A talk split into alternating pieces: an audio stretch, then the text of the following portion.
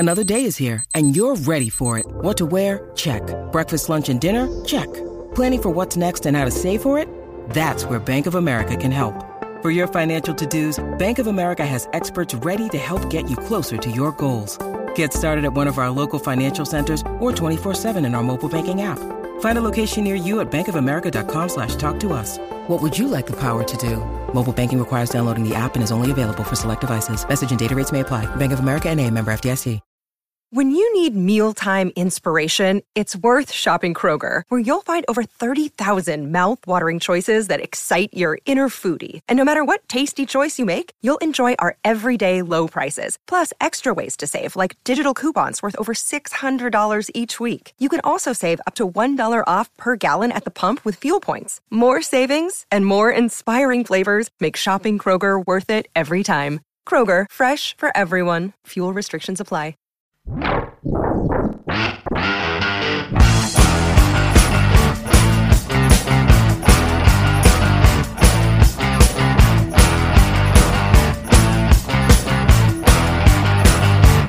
Action fanatics, welcome to another edition of the Bulletproof Podcast. I am Chris the Brain. Joining me, as always, Mister Chad Cruz. Well, wait a minute, though. Chad, were you on the last episode of the Bulletproof Podcast? You may not remember me. I did speak a few words, but I was there. Um, I think. I what would we talk about again? It was a uh, it was our Andy Sidaris episode, our yep. spring break, and it really was. I was there. A spring break for for you and I. Uh, we had an easy night there. Uh, I did learn a few things though, so that's good. We did learn. We did learn a lot. Uh, a lot of numbers were thrown our way, um, measurements. Uh, and, and, and things of that, and, and years in which women appeared in uh, magazines. So right. A lot of information. Hard data. Checked, the hard data. Uh, very good. Very good, Ryan Campbell. Ryan Campbell's joining us as well. I, I didn't get to him. I was too busy uh, looking back on our episode ten, the Andy Sidaris Spring Break. Um, this is a very special lockdown edition of uh, the Bulletproof Podcast. It's, most people are probably in their homes, or at least they should be. Yes. Exactly. Typically, we're typically we're recording this in the very prestigious, beautiful Bulletproof Action Studios, but we decided yes. to all be at home for this one. Yeah, we, we the studios have been shut down. It's a non-essential business. We have to all work from home now. Um, and while you're at home, good time to check out bulletproof action dot com. This may be, you know, th- they may be stumbling onto this, our website, our podcast for the very first time, since everybody's got a little bit more free time. And Bulletproof Action, Chad, has been around for over five years, tons and tons of content. Yeah, over five years, uh, just a ridiculous amount of content. Everything from uh, articles on people's hairstyles, which I like yeah. to think is probably one of the top ten articles ever written, ever. any, uh, any media. Any media, not just on our site. To movie reviews, interviews, just a lot of cool shit on there.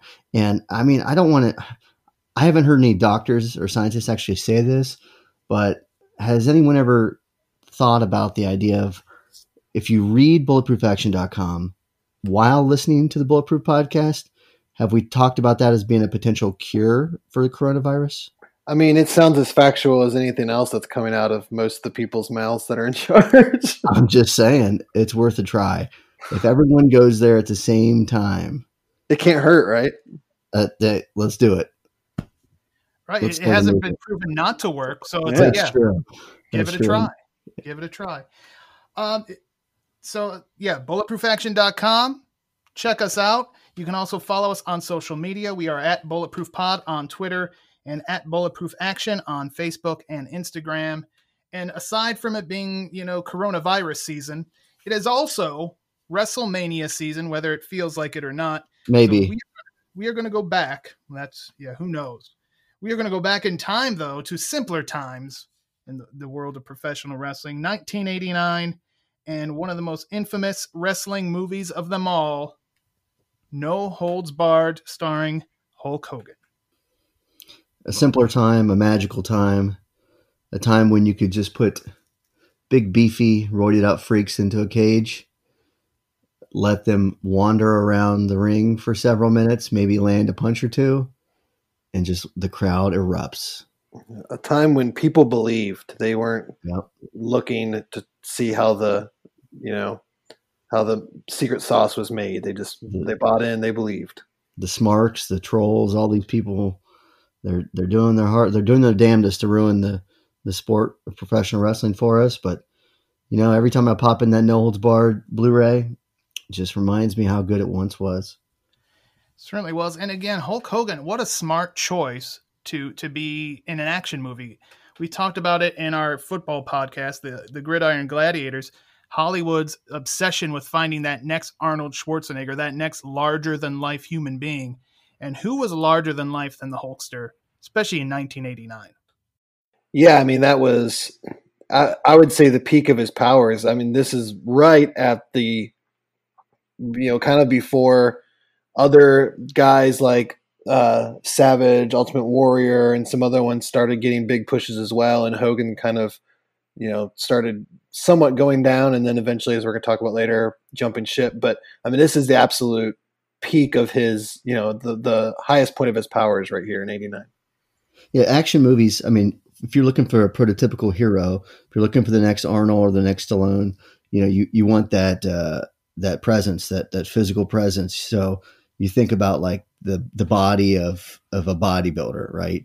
And then you want the athleticism of a football player or an athlete. But what better place to find both of those attributes than to look into the world of professional wrestling? They got it all. Yeah, they do. And, and Hulkster also came with a, a built-in audience. I mean, millions of people around the globe were watching Hulk Hogan in the ring. So why would not be uh, logical that these people would, would go see him in a movie? It, ma- it makes, you know, one hundred percent sense. Perfect. Yep. And Ryan, you had mentioned Macho Man. And actually the reason Macho Man got the push he did receive in nineteen eighty-eight was because Hulk took some time away from the ring to make this movie, No Holds Barred. And uh, to just take everybody back in time, because I know nowadays, you know, there's a pay-per-view every other week. But back at this point, uh, No Holds Barred, it came out at a great time, that post-WrestleMania lull, and they shove in No Holds Barred, and it was a, you know, destination type event for wrestling fans. Yeah. I mean, it, it's, you kind of see with some of the other promotions right now that are going down to maybe four or five handful of events every year. But yeah, I mean, when you could truly build stuff up, and there was kind of a time when everything kind of slowed down. They never, never had an off season, but there was definitely a time when it would kind of slow down quite a bit. So um, yeah, much different than how it is now. We could make the argument, like, you know, the college football argument where, Uh, fewer games makes them matter more um, than the N F L. They just want to add more games to get more revenue. Uh, but but from week to week, it it doesn't matter if you win or lose for the most part. Um, but in wrestling, and it, it, I think it was, it, I think there's a, a, a case to make that when you have four pay-per-views, or maybe when you have six pay-per-views, they mean more. Ratings would probably be higher, and it would make the weekly shows a, a better watch. You don't have to book six thousand shows a, a year. I would agree with you. Yeah, definitely. I mean, all those things, again, those, they felt like big events, but you had, you know, and, and it started in eighty-eight where you had at least SummerSlam, because prior to that, it was WrestleMania and Survivor Series. So you had a huge gap with no major events going on, but No Holds Barred filled kind of that gap in between WrestleMania and SummerSlam. And of course, No Holds Barred also led directly into SummerSlam, because we saw the stars of No Holds Barred square off in an arena full of actual wrestling fans live on pay-per-view, which is unprecedented, has never been done before, and hasn't been done since. Yeah, what a fantastic idea. And there's probably not many actors uh, that could probably do that. I mean, was it uh, Stephen Amell did did the show. He was on Arrow, and, and Cody Rhodes was on Arrow with him, and then they kind of parlayed that into some uh, appearances on T V, and then I think he did a couple pay-per-view, uh, quote-unquote matches, and uh, and it was pretty cool. And you could see that he had, you know, abilities. He was athletic and stuff like that, but he had nowhere near the size that, that you would, that you normally see in the ring. Right, definitely, uh, probably the closest thing that has happened, and, and a definite love of the sport for Amell, where maybe Zeus was more about the love of the paycheck, but. Uh, it was it was a wise investment. I mean, it, it paid off. Uh, one of the biggest pay-per-views they ever did uh, was was SummerSlam eighty-nine. All right, but let's get into the heart of what we're here to talk about. It is nineteen eighty-nine's No Holds Barred. And again, we talked about how it, it kind of filled that gap of, of being a major wrestling event. And it, it starts off like a major wrestling event. You've got uh, Howard Finkel making the introductions. You've got Mean Gene on the mic. You've got Jesse the Body Ventura. I mean, who at this point was a movie star in his own right. Yeah, Jesse the Body. I mean, he he had he had somewhat of an action pedigree at this point because he had done Predator with Arnold and Carl Weathers and those guys, and he had done Running Man with Arnold, and uh, had met other other guys. You know, Jim Brown. Those dudes are all in that, and um, he he he. There's probably an argument to be made that he could have easily been the star of a film like this because he had the wrestling background, of course, and the acting pedigree um, from, from a couple of his earlier films. At least had a little bit of name recognition, probably not as much as Hulk at this point, but uh, he at least had something going there uh, under his IMDb page. Well, it, it also helps in, in, in a very wrestling fashion for him to be, a you know, multiple times there on screen next to Arnold. And now he's literally on commentary, putting over Hulk, in people's minds that maybe know that Hulk Hogan was a wrestler, but weren't sure, you know, how he would be on the screen.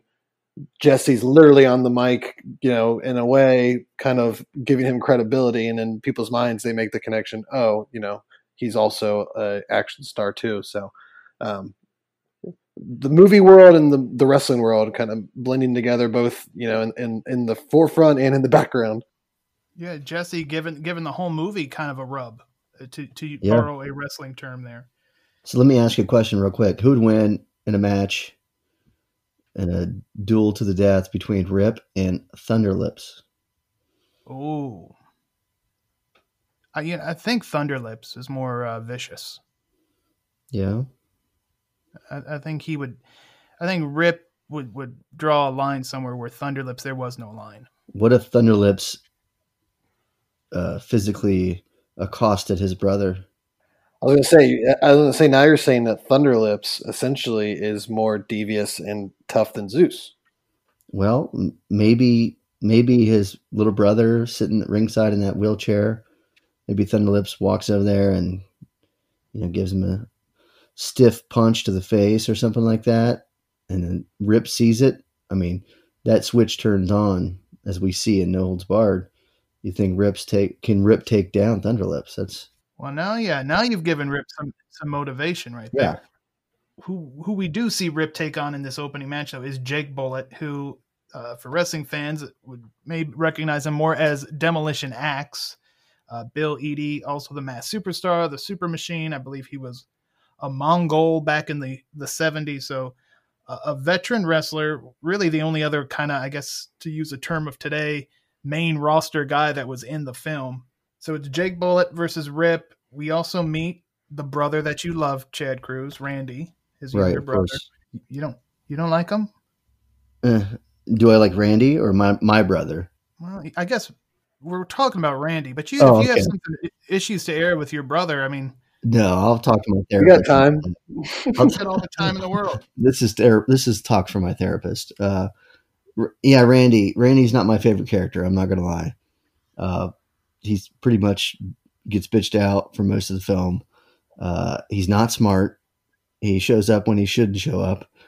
And he he's like a latcher on. You know what I mean? Like, it's a good thing that Rip is popular and doing really well because Randy is a worthless piece of shit. Wow. That escalated quickly. But I will give Randy this one thing. If not for his uselessness, Rip may have lost to Zeus and in that Battle of Tough Guys, you know, that finale. So he may uh, have never taken the match at all. That's very possible. He might have just pussied out in front of that helicopter in front of all those kids. Well, Randy, I, I, I would like to point out this little trivia point was in Death Wish for the Crackdown starring Charles Bronson. And I'd like to mention Charles Bronson as often as humanly possible. We also meet uh, Charlie, who is uh, the trainer for Rip. And Charlie, who was played by Bill Henderson, also a Charles Bronson co-star, in Murphy's Law, and I know you know him as well, Ryan. Yeah, he uh, one of one of my favorites, uh, Buckaroo Banzai. He is the guy that owns not only a sofa a sofa uh, store, but a sofa store in which he delivers the sofas via helicopter, which that said helicopter comes in handy when uh, Buckaroo needs it later in the film. But it's not like a cargo helicopter, it's like a news helicopter, so I'm not even sure how that would deliver a couch, but you know, that that's kind of how that movie is, and that's what I love about it. All right, and you know, maybe we'll talk about Buckaroo more uh, down the road here. So Rip beats Jake Bullet, no surprise. Um, the bold casting choice to make Hulk Hogan the W W F champion Rip in No Holds Barred. Who else could have? Who else could have been the W W F champion? It's pretty simple, yeah, pretty simple decision making there. I mean, it's we don't see him run through jobbers, and maybe maybe a uh, an opening credit scene of him just just beating the crap out of guys would have been the way I would have done it, because the match with Jake Bullet at the beginning isn't that amazing. But maybe if we watched a three minute montage of him beating the crap out of Jake Bullet and Arnie Franks and, and freaking, uh, you know, John Castlestein, maybe I'm all for Rip being this badass, you know? Yeah. I mean, they certainly had no shortage of guys that they could have easily filmed a couple spots uh, right. during house shows, which leads me to my question, Bram, because this is something that you are an expert in, being able to recognize these things from so many house shows you've watched. Was this filmed, um, this opening scene at a house show, or do you happen to recognize like the arena they're in or anything like that? Did not recognize the arena. And, and from all my research, best I could tell is this was just something they did for the movie. It, you know, was not part of a, another event. Um, I think that kind of, you can, when you kind of rewatch it as I did for this podcast, you kind of see pockets of empty seats. So they were obviously moving people around for different shots. So that would make sense, I guess, um, why it wasn't part of an event. But that's what the other thing though, is if it was part of an event, you probably wouldn't have had to worry about empty seats, especially back in nineteen eighty-nine. But yeah, I mean, I'd be curious in what the thought process was, why they wouldn't just take the little amount of time it would take at a house show to go ahead and film that, unless they were trying to keep kayfabe or something at the time. I don't uh, know. That's the only thing I could think of is, is the way they had to get all the shots. They feared it would expose the business. And back then it was still a concern. Uh, I think that Fighting With Your Family movie that they did recently, didn't, I think they just filmed that stuff at Raws. So right, right. That was a huge expose, but it, you know, it's a, it's a different world now than it was uh, back in nineteen eighty-nine. Sadly. Yes, sadly. Somebody who was watching this match, Rip versus Jake Bullet, with great interest was Mister Brell, who was played by Kurt Fuller. And I think it's easy to say Kurt Fuller has the best acting performance in No Holds Barred. Oh, he's certainly given it his all. I mean, he he kind of had a niche in the eighties of playing a similar type of character and always kind of going over the top with it. Uh, but I can't recall any of his roles ever being so over the top as his play, he's playing this one. Yeah, it's funny because Kurt Fuller, uh, as as kind of the the brains of the operation, if you will, uh, as a villain, he. he really kind of steals the show because most of the story comes from his actions, right? Rip is reacting to how Kurt Fuller, Kurt Fuller, like, you know, he gives him, a, he tries to give him a contract and he won't take it. So he tries to hurt him and it doesn't work. So he tries to mess with his, or he, he approaches it from a different avenue with the lady, right? With Joan Severance's character. And then that's not working. And so he sends more people after him and then he gets Zeus. And so basically Kurt Fuller is driving this story f- forward, both with his performance and with his actions. And then Rip is just basically beating the shit out of people the whole time. So, yeah, you mentioned the, the contract. He, you know, he he, based, he says no. He doesn't take the blank check. He, he then uh, is driven off to a parking garage where he is, and I'm talking about Rip, pronouns pal. Uh, Rip is taken to the parking garage, and it was there where he was going to presumably uh, be beaten to a pulp. Uh, but instead, he jumps out, off, he just pops out of the roof of the of the limo, and he's kicking it on the way there. It's just, it's an amazing scene. Ryan Campbell, I know you're a big fan of it. Yeah, it's not just the kicking in the limo. It, for, maybe it's maybe it's an issue with the limo. It had a weak roof and a weak structure, but when he's in the back of the limo and he's just kicking like the console that holds the drinks and the door. And the driver is swinging wildly from the left and right, and he's like driving through windows, and it's just causing this. I, I was just cracking up because the idea of just kicking in one location, causing the driver, you know, twenty feet up in a limo to just go wild and all over the place was, was great.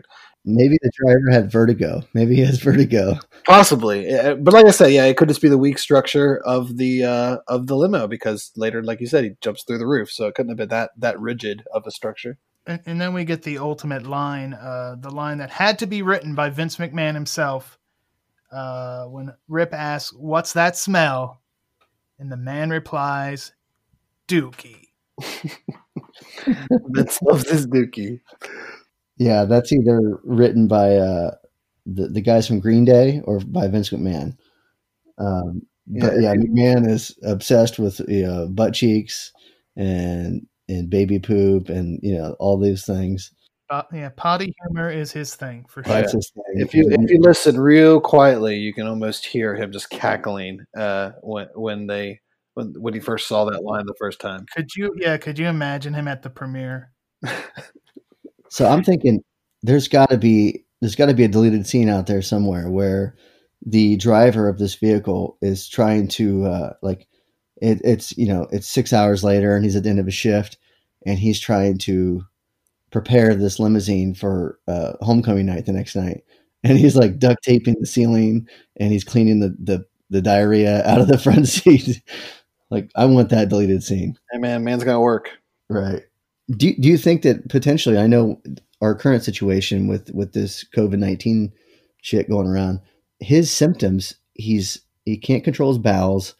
He is dizzy. He sweating profusely. I don't know if he's got coronavirus, but there's something going on there. It's possible. It could be worse. We've been blaming bat soup this entire time, and when in reality, it was a limo driver in nineteen eighty-nine. God, I knew it. I called it. You also mentioned Joan Severance. Uh, you're a big fan of Joan Severance. I know, Jack Cruz. I am. Yeah, man. Yeah, I was thinking about it the other day, and the first time I – I remember seeing her was in uh, See No Evil, Hear No Evil with Gene Wilder and Richard Pryor. I think there might be a boob shot in that too. Um, but R T G would call R T G. Yeah, yeah he, he's got the time written. Our own, our own resident Mister Skin. But I was thinking about it the other day, and I've always loved the movie Bird on a Wire, and she is like the hot veterinarian in that movie. And you know, did it, did it make you wish you were a dog? Yeah, a horse, uh, oh. a four, fourteen-year-old Chad Cruz remembers her most from the Black Scorpion movies, but it's, I mean, she is just amazingly hot. And Black Scorpion has been reviewed on Bulletproof Action dot com. It has. It sure has. Has. Let me ask you this, Chad Cruz. In any of those films, did she play a better double agent than she played in this one? Uh, she don't. She didn't play a double agent, but it was still better than what she did here. Because yeah, that may be that may be possibly the, the worst double agent in, in film history. I believe there was only one scene that's established that she ever was a double agent, and yeah. That is the same scene where they pretty much say like, "You're an awful double agent. You failed miserably." Now, did she work for some agency? Right? What, what was the agency? Does anybody I remember? Know. I don't remember. I don't recall. Because she didn't like work directly for Kurt Fuller for Brell. No. She's like a third party person that they put tons of trust into. I just don't, I don't get it. Did, did her resume include being terrible at seducing people? Because not only does she not seduce him, but she's like, does the opposite to where like, what's the opposite of seducing someone? It's that's what she did. To be fair though, eventually in the end, it all did work out that she did seduce him. So maybe that was just part of her method. Well, but, I think that Rip's good-hearted nature led him to like he he wanted the more innocent uh he I think if she had walked over there and and you know pulled her tits out, he probably would have been turned off by it. you you not so much. That would have made for a better scene, I guess, but uh, I would yeah I would have memorized that time. Ben's probably would like that too, but wow. And yeah, I think you may have just stumbled upon a, a new feature on uh, Bulletproof Action dot com where we post people's resumes. And uh, I like Kurt's it. Kurt's might be the first one. We're terrible at seducing people to be prominently featured on said resume. Well, I remember didn't Brain didn't you do didn't you do a post several years ago around Valentine's Day about uh like yeah, a, I set up dating profiles. Dating yeah. profile, that's what it was. Yeah. That was a that's a classic. Um, and speaking of classic, let's talk about the, the classic life not imitating art moment in this whole movie, because uh, Rip refused Mister Brill's big money offer to jump ship. Five years later, Hulk Hogan did not refuse Ted Turner's big money offer to jump ship to W C W. Yeah. Quite ironic. And, and which is sad, because now I'm just imagining one of the best lines in the movie, uh, him making Ted Turner eat a check while he says, "I won't be around when this check clears." That, mm. that, was, that was a great line. But I, and, which, like you said, it was not said to Ted Turner, as he did sign the check or take the check. It, it, happily, and for many years to come. Yeah, he, he uh, you know, early nineties, he was all about that, that money. But I get there's one thing that life did imitate this film, and that was uh, Hulk Hogan burying the shit out of anyone he fought, because at the end of this movie, I mean, Zeus is dead and buried. He's done. That's pure Hogan right there. That you got that right. So Mister Brell does not get what he wants, so he goes in a completely different direction, and I don't know how he gets catches wind of this, but they go to this dive bar uh, that is owned and operated by Stan the Laird Hansen. And it's called Battle of the Tough Guys, or I don't even know if it really is called that at that point. It's just, you know, t- they have tough guy fights in the middle of the bar in this octagon-shaped ring. Uh, it's not a location you probably want to visit. No, and again, this possibly Vince uh, years before inadvertently creating the U F C, possibly. He's got an octagon. He's got tough guys, bare-knuckle fighting. Uh, I mean, there's a lot of similarities there. Yeah, I think at a minimum, it's like the uh, what was the tough man comp- not the tough man competition. What was it the, like the they had these just big fat guys chug a beer and they go out and beat the crap out of each other. If anything, he deserves partial credit for that. If that was his intention, though, I'm sure he would have taken credit. So yes, he would have certainly sued the hell out of them. Uh, I was going to say Jerry McDevitt, uh, super lawyer, would have been on top of that uh, situation. Now I could see that that type of bar.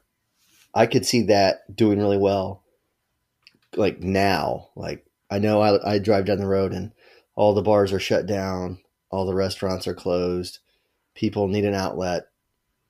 Would I walk into a place that smells like piss, has ropes around it with dudes who are three hundred twenty pounds and sweaty and hairy beating the crap out of each other and have a good time? I think I absolutely would. So Uh, Stan, come on over, bring that stuff to where I'm at, because I'm all in on it.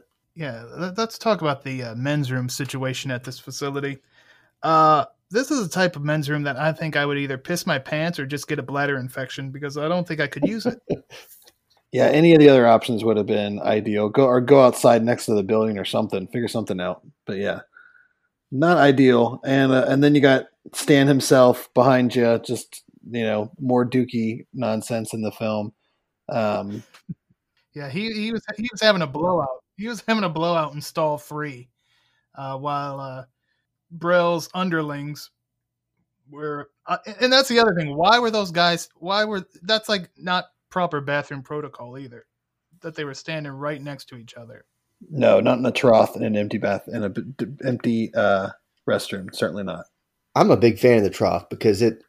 It, you know, most bars you go to, there's piss all over the floor.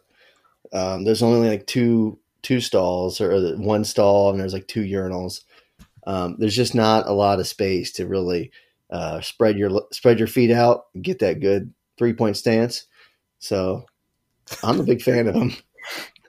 I now also will not be going to any bathrooms with Chad Cruz, no matter where we're at. Only on the Bulletproof Podcast could someone come out as pro urinal trough. Um, and, you know, that's it's, it's special. It's a real special podcast, and never know what's going to come out of Chad Cruz's mouth. Uh, but if you go stand next to him at the trough, you'll know what comes out of something else. Now, this is also where we are introduced to our in-ring villain, because obviously Mister Brell is the, the brains behind the brawn here, but we in, are introduced to Zeus, and he comes in in quite a dramatic fashion. Yeah, and one of the things that they did well in the film, um, not only the casting of Stan Hansen, which I think was perfect uh, with any wrestling fan that knew kind of his credibility, but they did kind of build him up, because you see him easily taking guys out and winning, you know, the money that Brell put up when it, before he had the idea, um,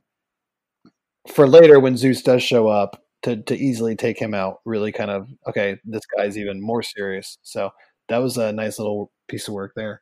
And just Tiny Lister. I mean, for, if you were a wrestling fan in nineteen eighty-nine, Tiny Lister is forever known as Zeus to you. Uh, and I know later he would be known for his roles in Friday.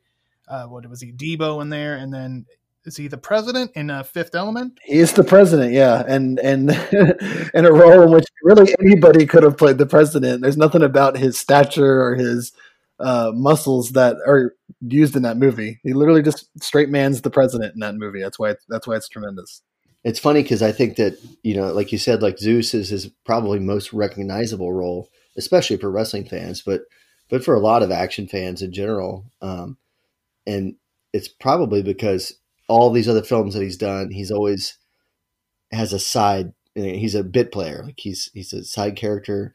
And Friday, he comes in, he has some great lines. He has, you know, the, the, the scene where they like, uh, what is it? Someone's finger gives in someone's ass or something, or the, the straw or something. And he like smells poop, whatever. I don't know. But, uh, no one else remembers that probably, but, but, um, all of his other Vince movies, he's a, Vince McMahon loved that scene. He would probably hire him again for that. But, but Zeus, like when he comes out, like he's got the perfect look. He's a monster, monster of a man. He's got like his old prison uniform on, but the sleeves are ripped off, because so he looks even more badass. And I, I can imagine him walking into the scene, and they did the take like ten times, and each time they're like, no, no, no, no. Walk a little slower, look a little dumber. Like in the final scene, he's like the, the look on his face and the noises he makes are they're absolute gold. And I love what he does to the uh, the network lady who comes up to him as he enters. He just grabs her and just drops her into like a barrel down below. It's just, I mean, again, it's the perfect introduction to this this ultimate badass. Yeah, and he was that was before he was actually an employee of the of the station. So there there won't be any like, you know, H R complaint or the A H R complaints for that. So that's good. So Zeus is there, um, and they start building him up, building him up, and that's where one of his early fights, your favorite character, Randy, and his buddy go there wearing Rip 'em shirts. Just smart, smart move. Like Like raising their hand and saying, "Can you please accost me?" That's a total Joan Severance uh, double agent move right there. You wear the shirt of the person you're not supposed to. Um, yeah, they they show up to one of his fights against I don't know. The I think that was was that Lug Ranch or Klondike or Monkey Ranch or whatever their guy's name was. But basically, Zeus beats the crap out of people in their own environment with whatever tool they were carrying for their. for their shoot job. And, uh, yeah, they show up and they watch him and they're, they're kind of in awe of how awesome he is. And then Zeus, you know, because he's a psychopath, decides to turn on the audience and then they somehow get left behind and, uh, get the utter crap kicked out of him. It's great. What a heel move. And then the big charity event. Now Zeus has, you know, established himself on national television. Now it's time to make the challenge. And I know, again, this is another of Ryan's favorite scenes where Zeus makes yet another dramatic entrance. The Zeus music is going. The helicopter comes in. That's right. We go. Yep. They, the helicopter comes in, and the legions of kids that are there worshiping the ground that Rip walks on have apparently never seen or are completely unaware of the existence of what a helicopter is. Uh, the helicopter lands, and you know, we've all seen movies where like the wind picks up and everybody kind of puts their hand up and it's kind of like, these kids are losing their minds. They're running around. They're I think you even hear one kid ask Rip, Rip, what's that? Like, they're just completely oblivious to what a helicopter is. They're scared for their lives. Uh, it's just it, it's a good moment. And some excellent um, A D R work. The, the A D R in this movie and the Foley work and the sound department, um, it's just classics. Good stuff. And wrestling fans, be on the lookout for a young Marcus Alexander Bagwell in the crowd, who was obviously there for an open call in, in the Atlanta area where they shot the film. That's right. Was his mother there on a forklift? She may have been flying the helicopter. Who knows? Possibly. I think it would have been cool if Zeus had had his own helicopter. Like, you have one helicopter show up and like five people get out, and then another one shows up and it's just him on it. And it's black and silver with a big oh, Z on it. Hell yeah. As opposed to the one that looked like it was the one that delivers sofas and Buckaroo Banzai. Pretty much. This actually happens, I think, before Randy is accosted the uh, the charity event, because it's the Randy thing that kind of pushes him over the top. Yeah. Uh, I was going to say, I think that I think the, the setting for the challenge is what makes it so good. You know, he comes in, he, he swoops in on the helicopter. Everyone's like in awe and amazed, like Ryan was saying. And then he comes out and challenges the champion in front of all these adoring fans. Like, how could you say no to that? Right. It's impossible. And, but the, there is one, you know, we, the legalities of all this. I mean, who is, how can you challenge? You don't even work for the company, the World Wrestling Federation. He's challenging for that title. Uh, I, I want to know what Jack Tunney thought about all of this. Well, yeah. Then you also have, uh, um, Kurt Fuller there, and he says, you know, I mean, doesn't accept the challenge that he forfeits, and the new champion is Zeus. And that's, I don't think, again, that's not at all how that works. It, you know, it's funny because I was under the impression that the in the final fight of the movie, it's not for Rip's title, but it's for Zeus's title as like Battle of the Tough Guy Champion or whatever. Tough guy, yeah, because he doesn't. Have, Zeus doesn't have a like a championship belt. He has a cool Zeus belt. Yeah. That's just part of his attire. Maybe it's just like a a spoken thing, like, oh, there's the champion. Maybe we need to go back into the Pro Wrestling Illustrates from nineteen eighty-nine and, and see if there's any kind of judgments made on this. Yeah. Somebody get Uncle Dave. Get Uncle Dave on the podcast. I, I'll see if he's available. Maybe, yeah. Maybe he would uh, chime in on this important Uh, piece of business, and or maybe Jim Cornette. He's a historian, but I bet you he'd hate talking about No Holds Barred. We should get him and Dave Meltzer both on. That would see our numbers go up a little bit. I think so. And the amount of curse words. And then just talk about poop the entire time. Get him on here and then just... what, what are your takes on Dookie, gentlemen? All right. Um, so you, you talked about it. It's the big final battle uh, between Zeus and Rip. They, It's all... It's done at a, at the T, the W T N T V studio because, I mean, and this really makes you think this is a this was a, a Ted Turner wannabe. Uh, it kind of prophetic that here you have this big fight that everybody wants, and you, and you hold it in front of like one hundred fifty people. That's yeah, I thought about that, and the only thing I could come up with was he wanted the home court advantage because he had all these things in place and sketchiness and. Took it off the air if things weren't going to go his way. So I guess like I, that's the, the logic I've written in my mind is why he did it that way, was just to have the home court advantage. What if there had been a line where he, someone said, oh, why, why isn't why isn't the crowd bigger? And he said, don't worry, all of these ticket prices were ten times higher or something like that. I'll give him credit though. He does have the valets out front with the spotlights and all the, the fancy yeah. people that are getting out. So that, that kind of sold it as like a, a very exclusive, you know, right. Only the rich people were there. Everybody in the crowd had like tuxedos and stuff on, which kind of sold it.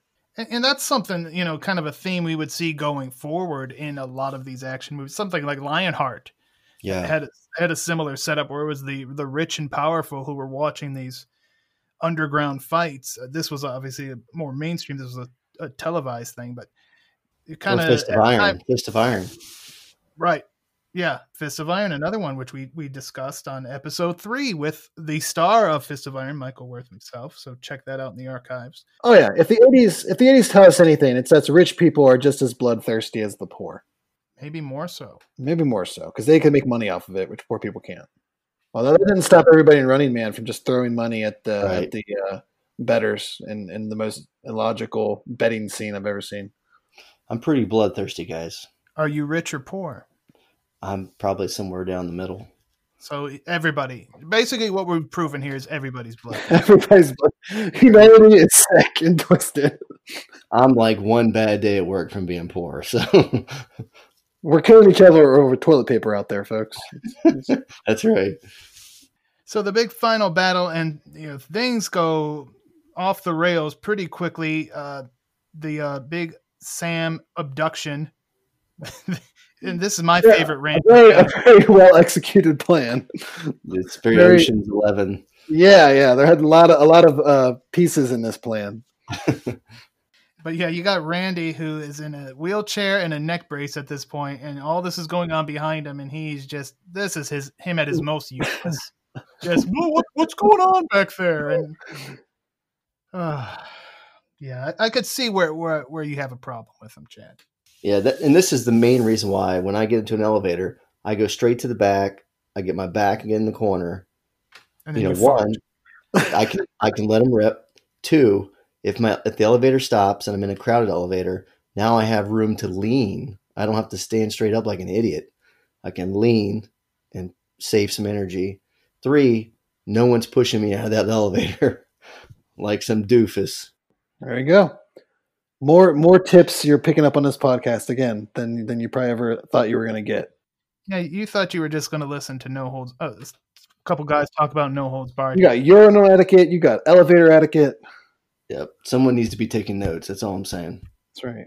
And so the entire ring again, and this is a fancy octagon ring, not like the one in the uh, the bar, uh, but it's not that fancy because it, it just gets ripped apart. Yeah, I mean, maybe maybe the you know he doesn't have a ton of experience like the W W F would have had at the time in what it takes to build a stable ring. Uh, the ropes were ridiculously loose; uh, you couldn't really even bounce off of them.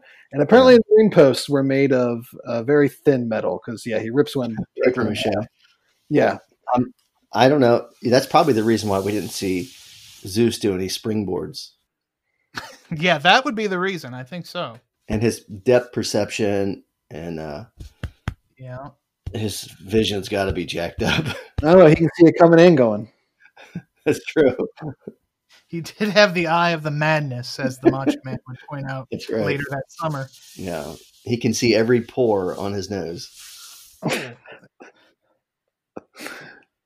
Hopefully, Tiny Lister's not listening to this. If he is, I'll gladly give him Chad's address. Ah, so. We get, and lo and behold, at the end of it all, Sam gets away from her, her captors. Rip wins. Everything is good. As you said, Zeus dead and buried. He's, he's not going to be useful to anything anymore. Literally buried in the rain. And uh, we have our, our happy ending, as one would assume you would have in a, an eighties action movie. Let's quickly talk about her escape plan.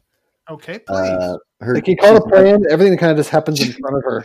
She she is a, a super spy, double agent. So when it comes to escaping from a situation like this, I mean, I don't know how long it took her to come up with the plan, but quietly sneaking out. That's like the, the keep it simple, stupid.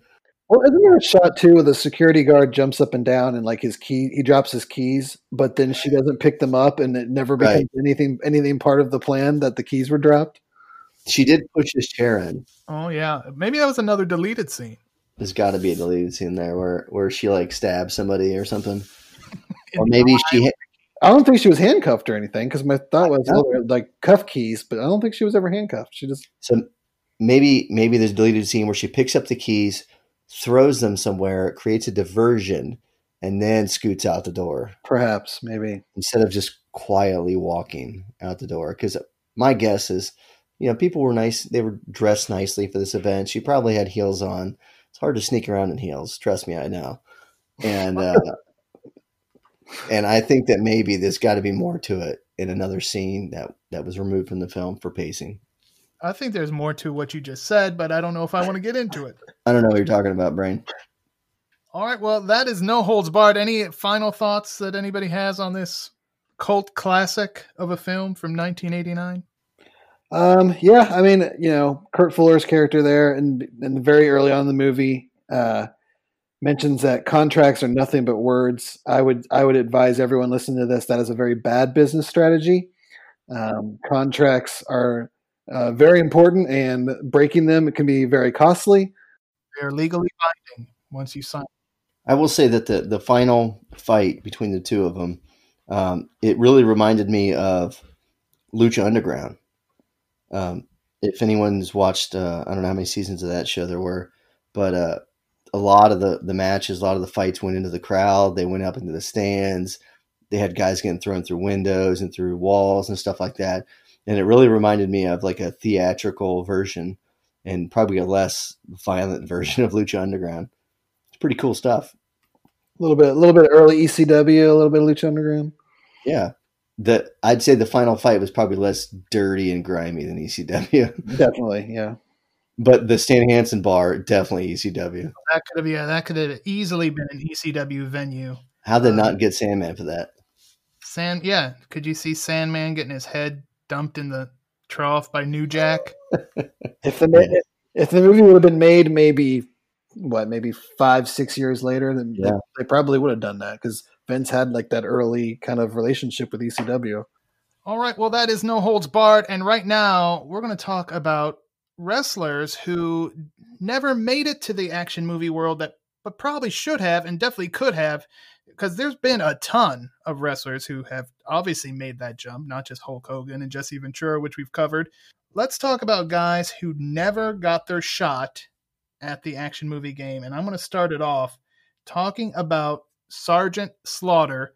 Here is the first ever live action, actual human being G I. Joe, and he was not in either of the G I. Joe movies. That that's just mind boggling. Especially that first one, which was kind of over the top, corny, and like full of, you know, tongue in cheek kind of references and stuff. How they didn't slip him in there. Um, really, or also in the second one as being like, you know, they're on the run and they have the old retired Joes like Bruce Willis's character that kind of helped them. He could have slipped into somewhere there. It, yeah, it's baffling that they didn't find a way to squeeze him in. Was he like maybe having health problems around that time or something? Because I have to imagine that they at least thought of it. It that's very possible. He he looks pretty decent still. I mean, if you think, I mean, he didn't look that great in ninety-one, but uh, like he's not bad.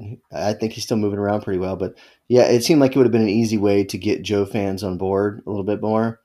Um, you're already like kind of, you know, you're, it was a real turd, that movie. And you, when you watch it and you see that the actors involved and the costumes that they use, I mean, you got to find a way to kind of give a little bit something to the Joe fans. And, and that would have been an easy way to do it. Right. And they even had like a little scene where there was like a guy, like a drill instructor type guy who was played by Brendan Fraser of all people. Mm-hmm. Basically, because I believe he's friends with the director from the, yeah, other, the Mummy. Mummy movie. Is that Steven Soderbergh or whatever? Yeah. So, um, I mean, that, that would have been the perfect place to just plug him in. He'd been in the on screen for, you know, thirty-two seconds, and that would be thirty-two seconds that people would love. Pop up, say okay. Maggot, and then walk off. That's all he needed. Yeah, right. Nothing screams tough guy like Brendan Fraser. Right. Oh, yeah. And if you want to know twenty reasons why, Uh, that first G I. Joe movie sucks, that is also available on Bulletproof Action dot com. Indeed. That, that one of uh, Chad Cruz's masterpieces. Used loosely, rather loosely term. Yeah. Mm-hmm. Uh, Chad, do you have a, a suggestion for a wrestler who never made it that should have in the action world? I do. And I, and um, this guy, he, I don't think he would fit in well as a hero, but I think as a villain. And when I think of him as a villain, I think of him as the Brawn in, um, in an action film where he could just kind of beat the crap out of people or squeeze them to death or or break some bones. But my guy is uh, Psycho Sid. Yes. Sid, Sid Vicious, Sid Justice, however you remember the guy. He had a, I mean, he had an amazing look. He was tall as hell and, and all beefed out and muscled out.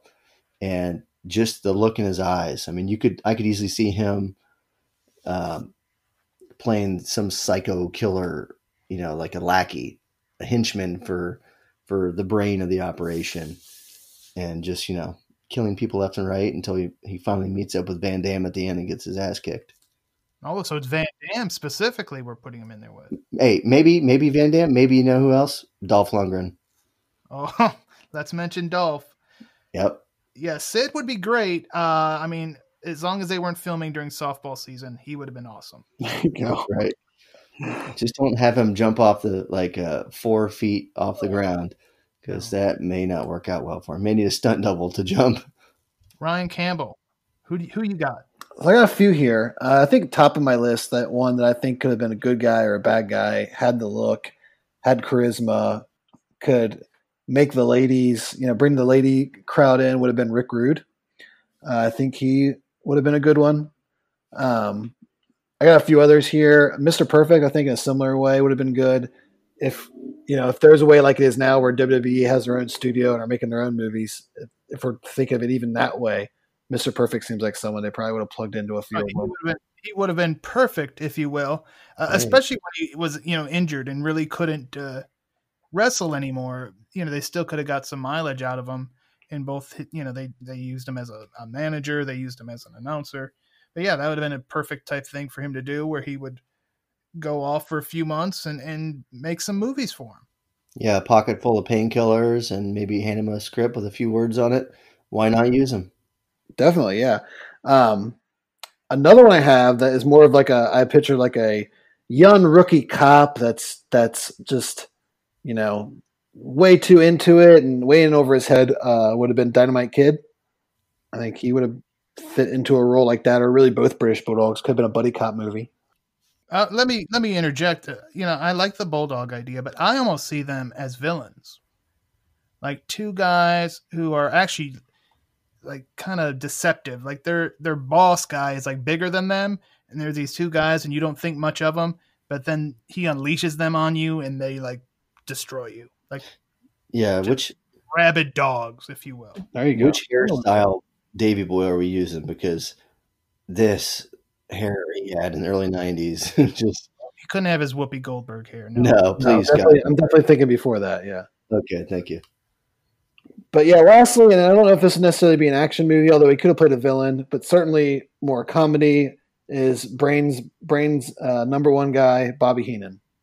Oh, oh yeah, oh Bobby the Brain Heenan, the best utility player in professional wrestling history. Yeah, I definitely. I mean, he could play, he could play like that informant type character for a cop, like oh, you know, he's kind of seedy, but you know, he, you get his humor in there. He could be, you know, kind of like that Joe Pesci character from, from the Lethal Weapon movies. Yeah.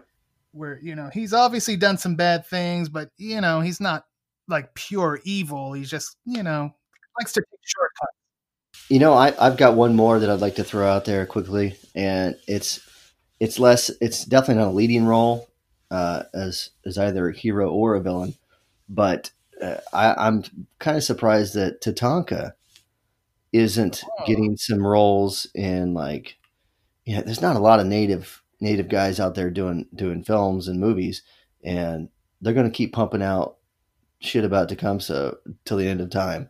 So why not go out there and make a few bucks? That's all I'm saying. I wonder if he knows about this. Yeah, just some producer gives him a call, says, "Hey, how are you?" and gets the ball rolling on. Perfect.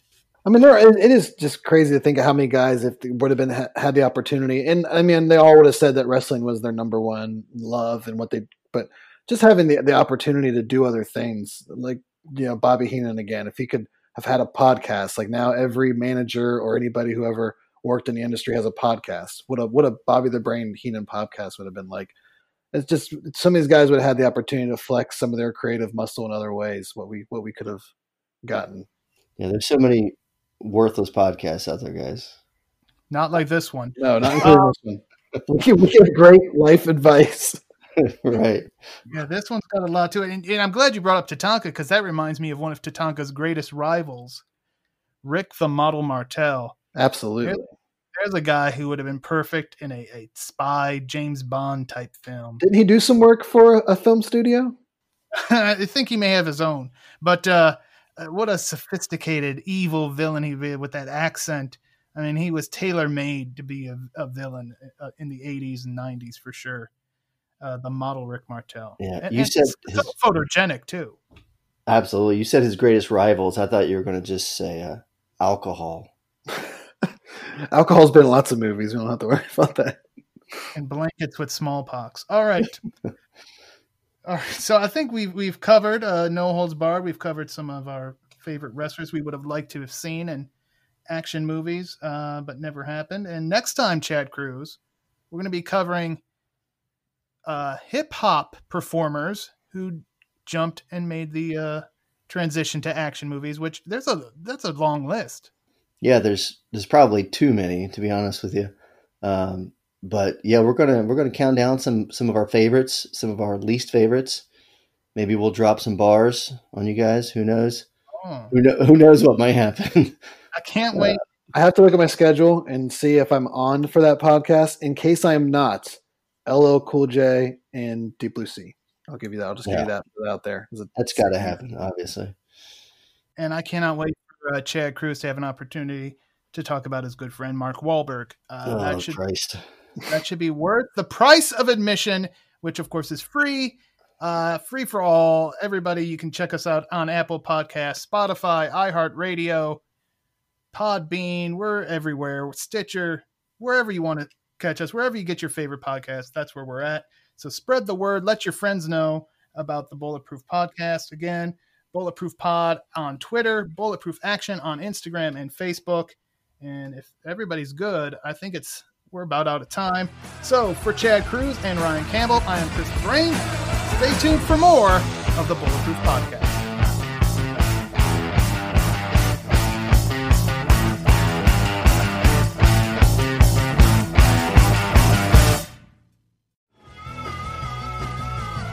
You're listening to the Geekscape Network.